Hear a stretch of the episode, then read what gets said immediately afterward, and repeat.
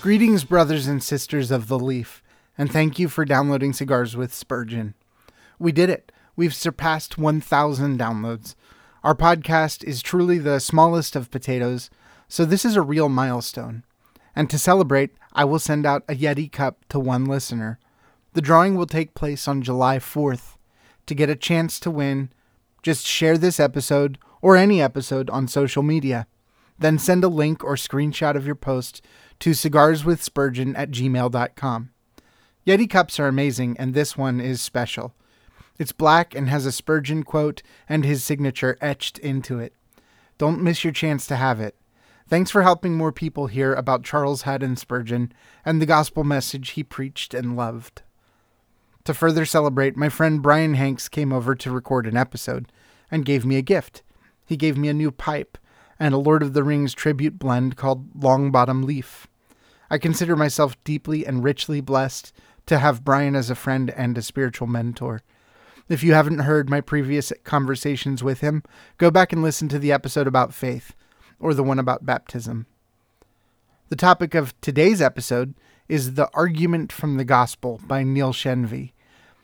If you haven't heard of him before, he's the real deal. Neil was homeschooling his kids long before coronavirus gave us all a taste of that. But I think his real passion is sharing the gospel and apologetic resources with the body of Christ. I'll link to his website in the show notes, as well as a talk he gave for Faith Ascent Ministries. Before we get into the episode, here's a word about my home church.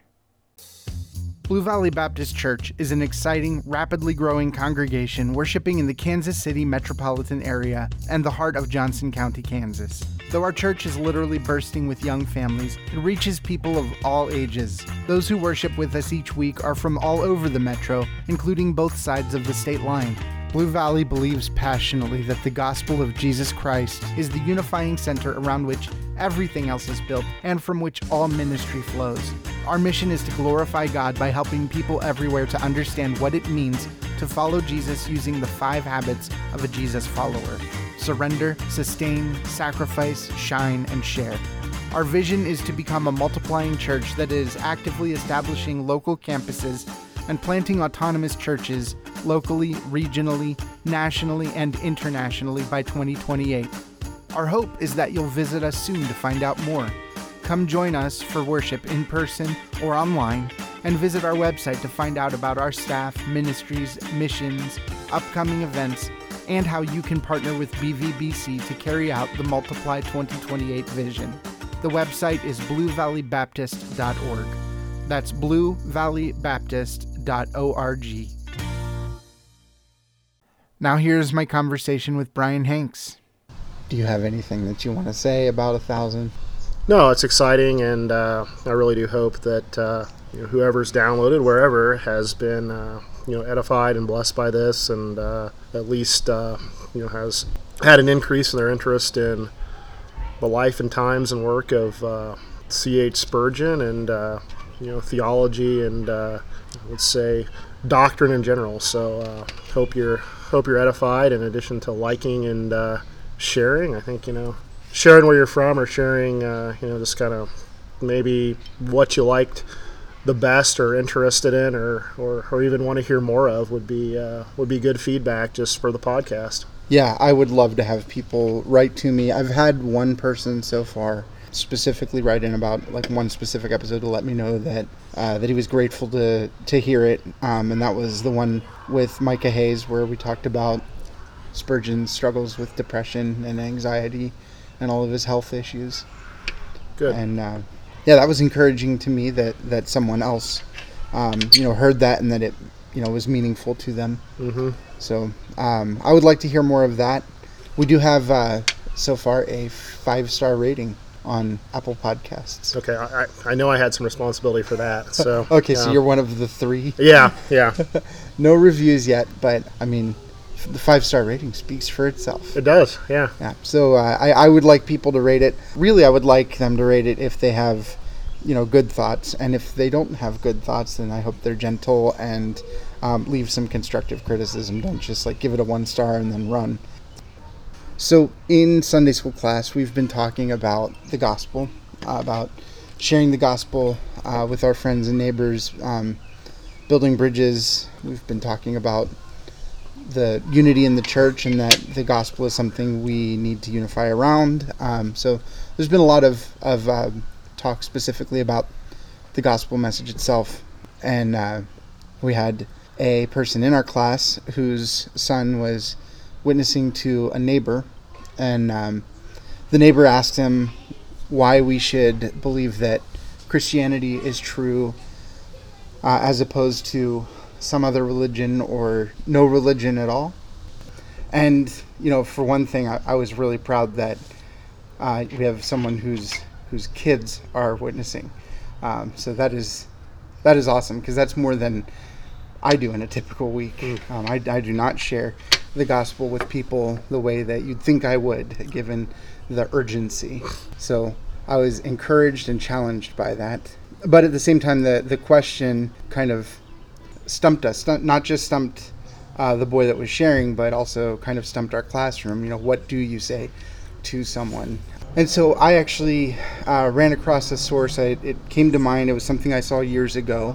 And uh, and I thought this was relevant, not only because of that question about about how we can know Christianity is true, what our justification for believing Christianity, uh, but also because of the, the Sunday school lessons regarding the gospel itself.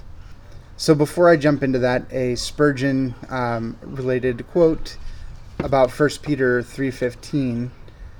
So this is uh, First Peter three fifteen from the E S V translation.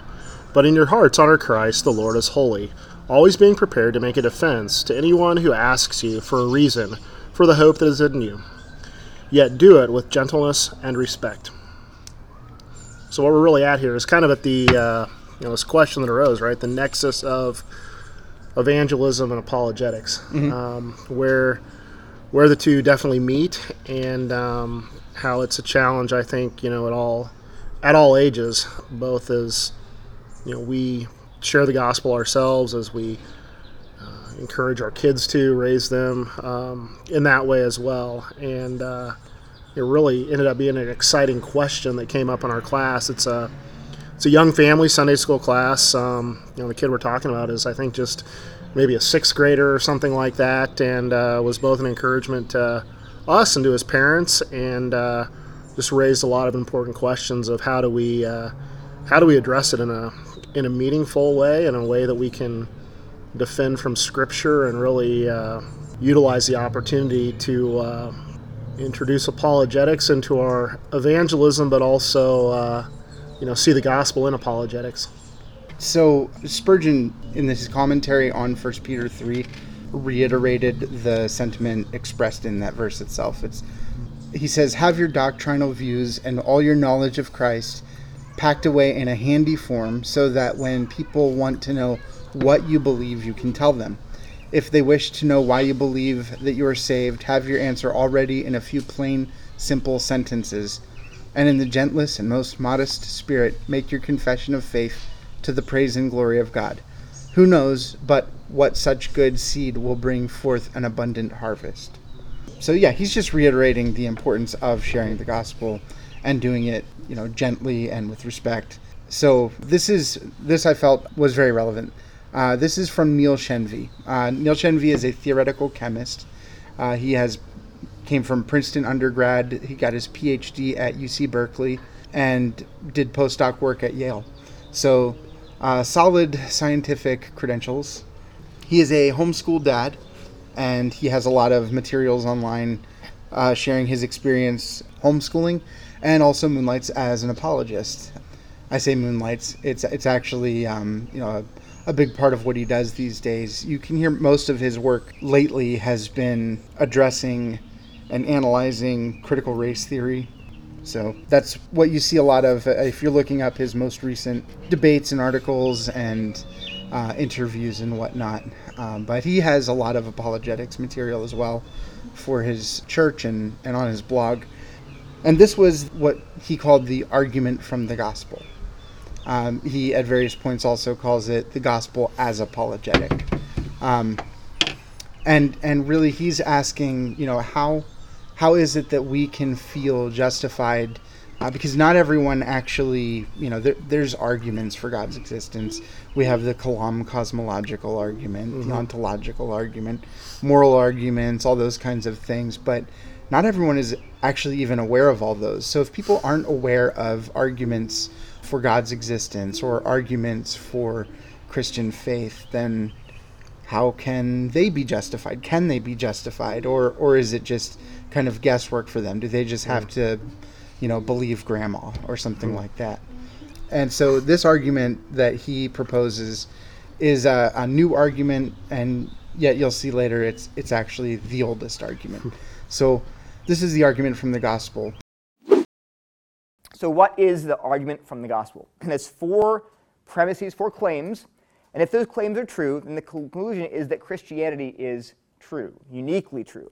So here are the four claims. First, if a religion or a philosophy or an ideology or any sort of grand worldview, if that religion or that ideology makes unique claims, important claims, unique, really existential, deep, meaningful claims to all, that there's no other religion, they're out of left field, there's no other religion or ideology that makes those claims, the unique claims, and those claims are true, then the most probable explanation is the religion or ideology itself is true.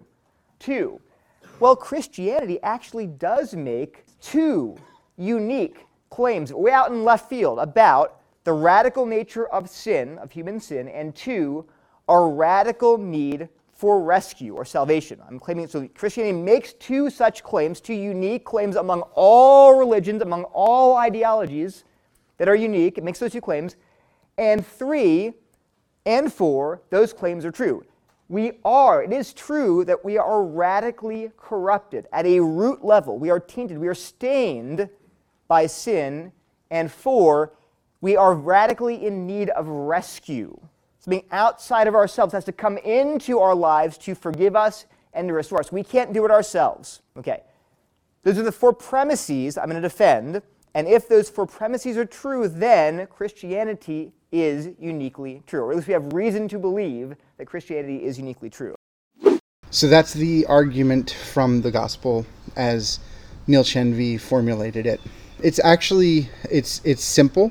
It's, uh, you know, s- structurally valid, right? Mm-hmm. So his argument is is just that Christianity is probably true. So he's trying to, you know, if something is probably true, then we are, you know, rationally justified in believing it to right. be true. So, so he has a uh, he makes an analogy to help us understand the structure of his argument and the logic behind it, sort of the logic of that first premise. If a religion or ideology is unique in its affirmation of deep existential truths about the human condition, then it is probably true. And he says uh, that he, he proposes this analogy of a person playing a game of pickup basketball who collapses during right. the game, right? And one of his friends says, just walk it off. Another person says, it could be sprained. I have an ace bandage in my car. Um, someone else says, there's a pharmacy down the street. You'll need some Advil. But a woman on the side says, listen, I'm a doctor. I saw what happened. We need to get this man to a hospital immediately. His life is in danger. This man can't feel his legs and he can't move. So everyone else thinks the woman is overreacting and doubts her credentials. Right. But the one who collapsed says, take me to the hospital. And the reason is because he has immediate access to his true condition. Hmm. He knows that he uh, can't feel his legs and he can't move. So he knows he's in big trouble. The uniqueness and the correctness of her predictions about his symptoms leads him to believe and trust her. Right? She looked at his symptoms and proposed a diagnosis that was less likely to be true. She took a risk. You know, there's hmm. a, a risk in that kind of, um, and by going out on limb on like like that, she's making a prediction. And this sort of reasoning actually underlies the scientific method as well, right? We right. we make predictions using some theory, and then those predictions are found to be true. It increases the probability that the theory is true, that it's an accurate representation of reality. Mm-hmm. So I, th- I think a person couldn't really argue with the logic of this argument without undermining, you know, this whole scientific enterprise. Mm-hmm. And uh, that makes sense coming from a guy like Neil Shenvi. He goes on to flesh out the argument by highlighting the uniqueness of Christianity among world religions and its affirmation of g- these truths, such as the gravity of our condition and our inability to help ourselves. This is a five-part series of blog posts. Um, in the last post in the series, he admits that the argument is a failure, which is interesting. Hmm. And he says it's not because it isn't valid or because the premises are false, but because the only way people can come to believe the argument is for their hearts to be regenerated. Hmm.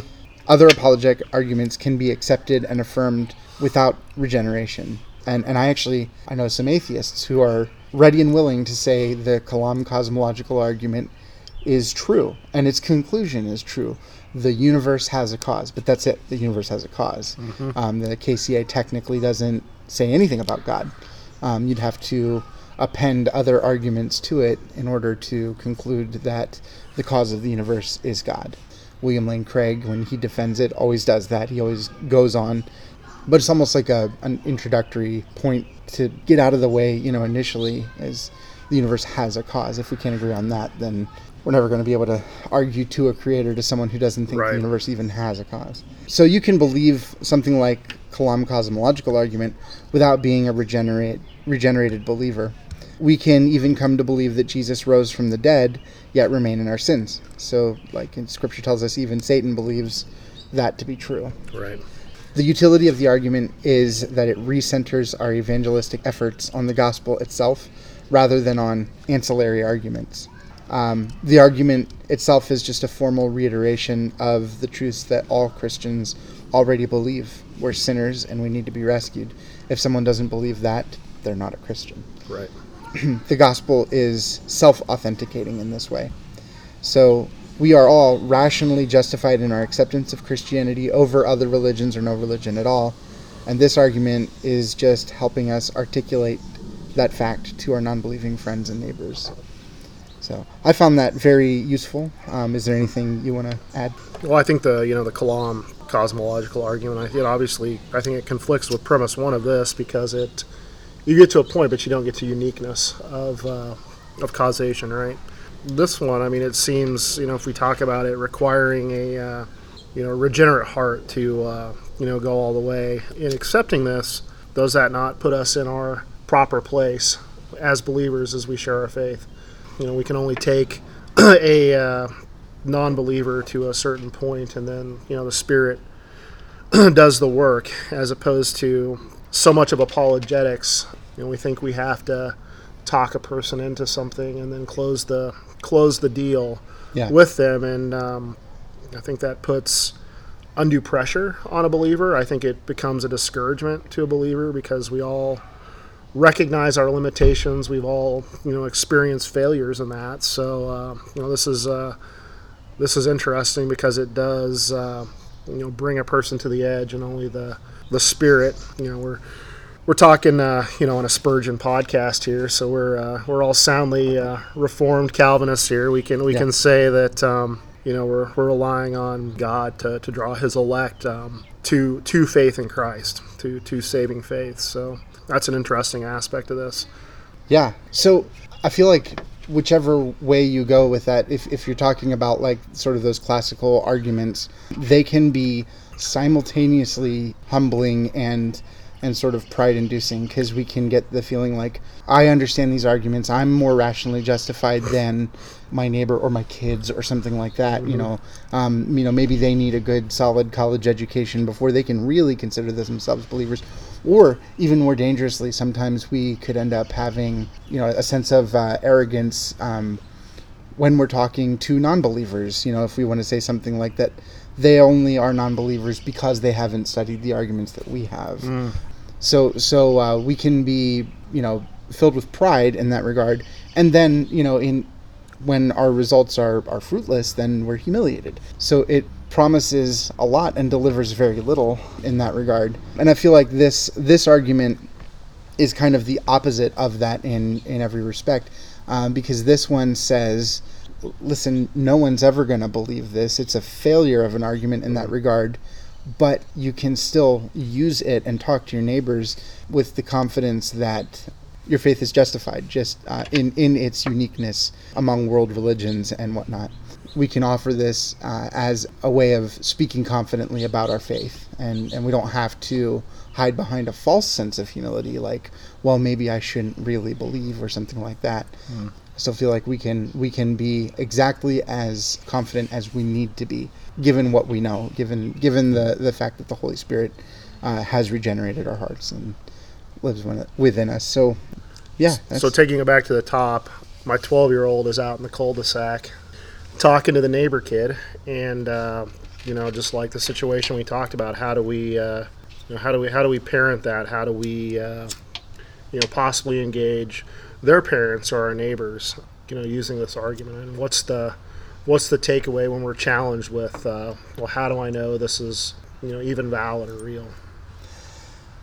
So I think on sort of the classical apologetic approach, we think of all of our arguments as we're just clearing away objections so that the person can come to faith. And on this one, I, I don't think of it as clearing away an objection per se, just as a sort of a personal, why are you so confident? Mm-hmm.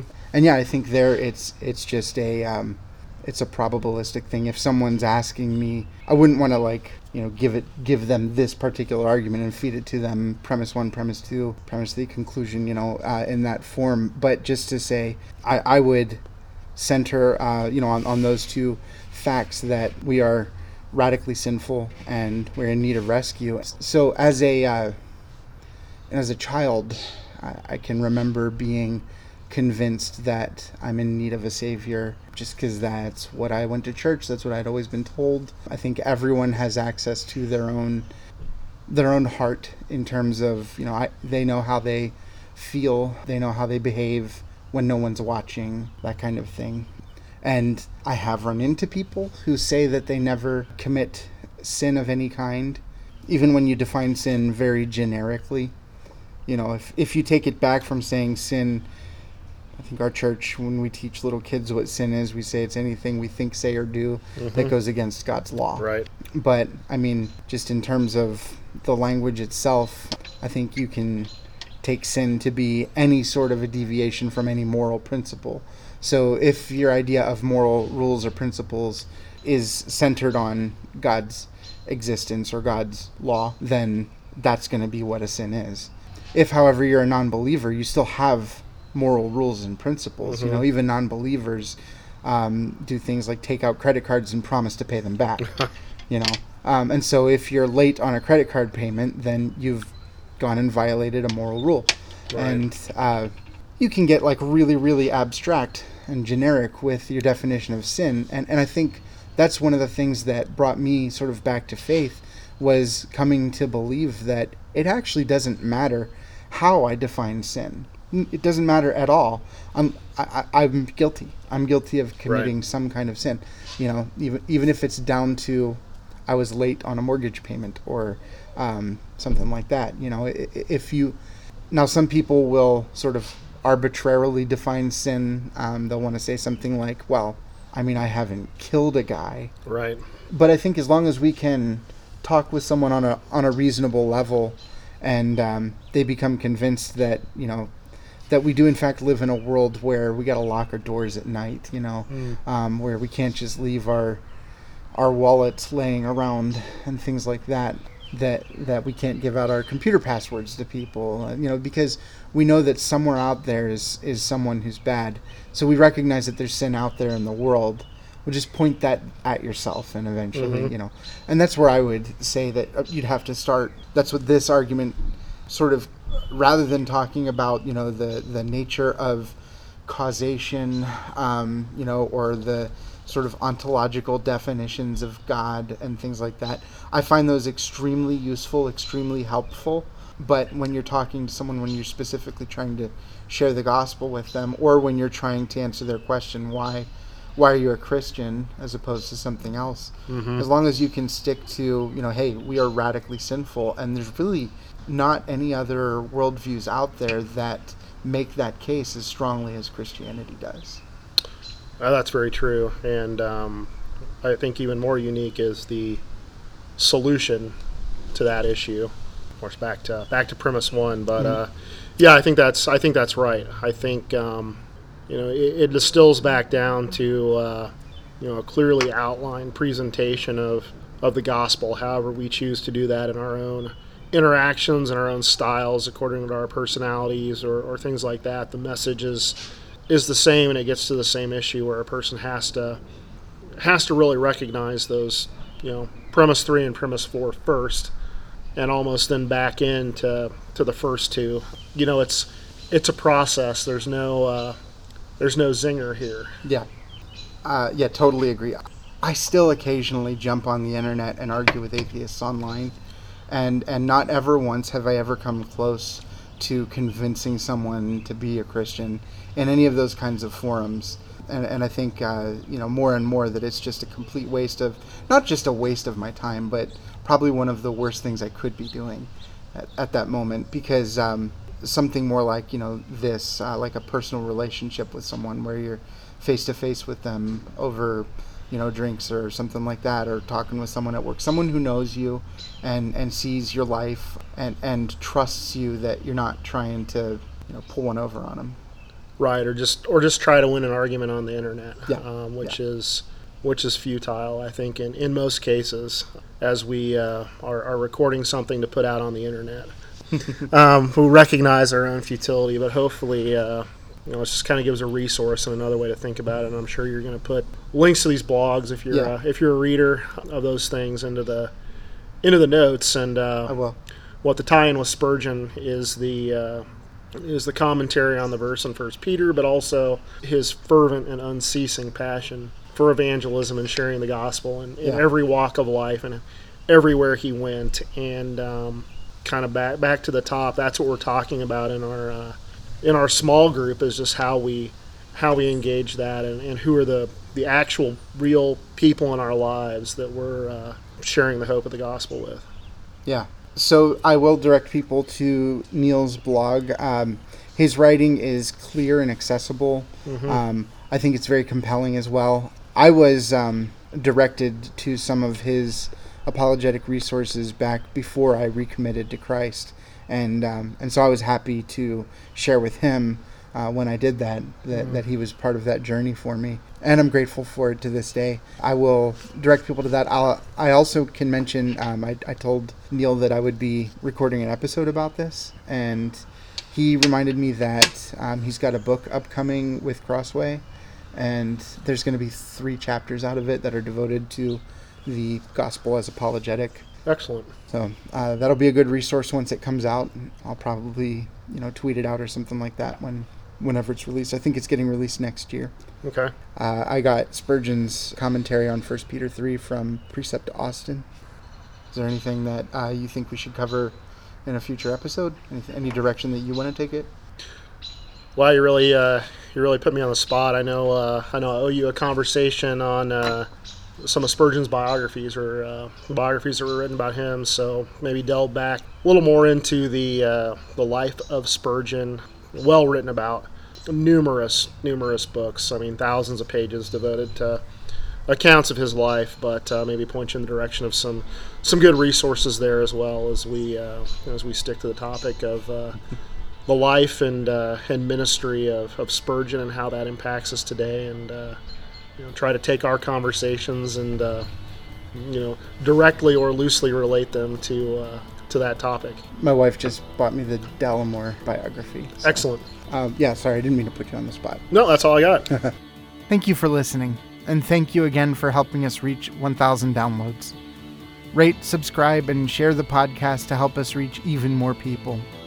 You can contact me at cigars with spurgeon at gmail dot com or on Twitter, where my handle is at cigarswithchs. Check out the show notes for Spurgeon's commentary on First Peter three fifteen, Neil Shenvi's Gospel as Apologetic, and a link to Blue Valley Baptist Church's website. Now here's Brian Hanks with the benediction. Yeah, our benediction is from uh, Jude twenty-four and twenty-five. Now to him who is able to keep you from stumbling and to present you blameless before the presence of his glory with great joy, to the only God, our Savior, through Jesus Christ our Lord, be glory, majesty, dominion, and authority before all time and now and forever. Amen.